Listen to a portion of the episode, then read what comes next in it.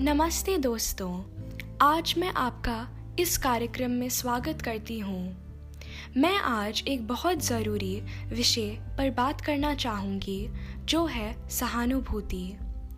क्या आपकी ज़िंदगी में कभी ऐसा दिन आया है, जब आपको किसी से बात करने की ज़रूरत महसूस हुई थी? कोई वास्तव में आपको कैसा लग रहा था? क्या आपको, आपके दोस्त ने कभी पूरी तरह से गलत समझा है? यदि हाँ तो यकीनन उस पल आपको सहानुभूति की आवश्यकता पड़ी होगी। कोई आपको सुने और समझे, ये एक मानवीय आवश्यकता है।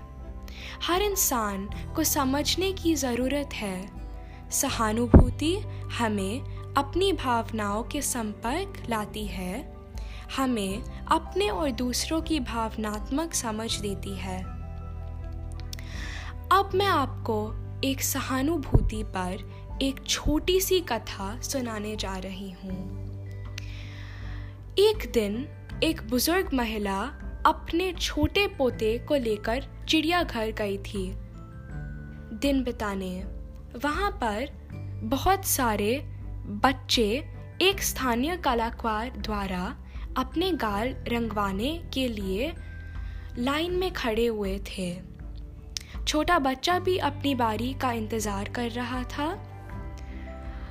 फिर एक छोटी लड़की आई उसके पास और कहती, तुम्हारे तो मुँह पे कितने फ्रैकल्स हैं। पेंट करने की जगह बिल्कुल नहीं है।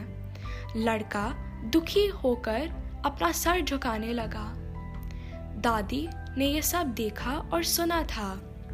और उन्होंने कहा कि, पता है बेटा, जब मैं तुम्हारी उम्र की थी, तब मुझे भी फ्रैकल्स चाहिए थे। मुझे बहुत शौक था फ्रैकल्स का।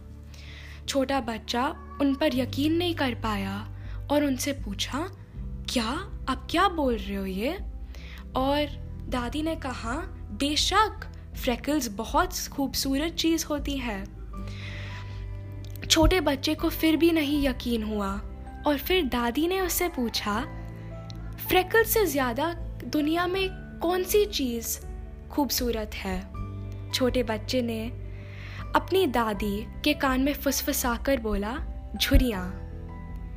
ये एक बहुत हार्ट वार्मिंग कथा थी जो मैंने आपको सुनाई आज के कार्यक्रम में। अगले कार्यक्रम का इंतज़ार करना जल्दी आएगा। धन्यवाद।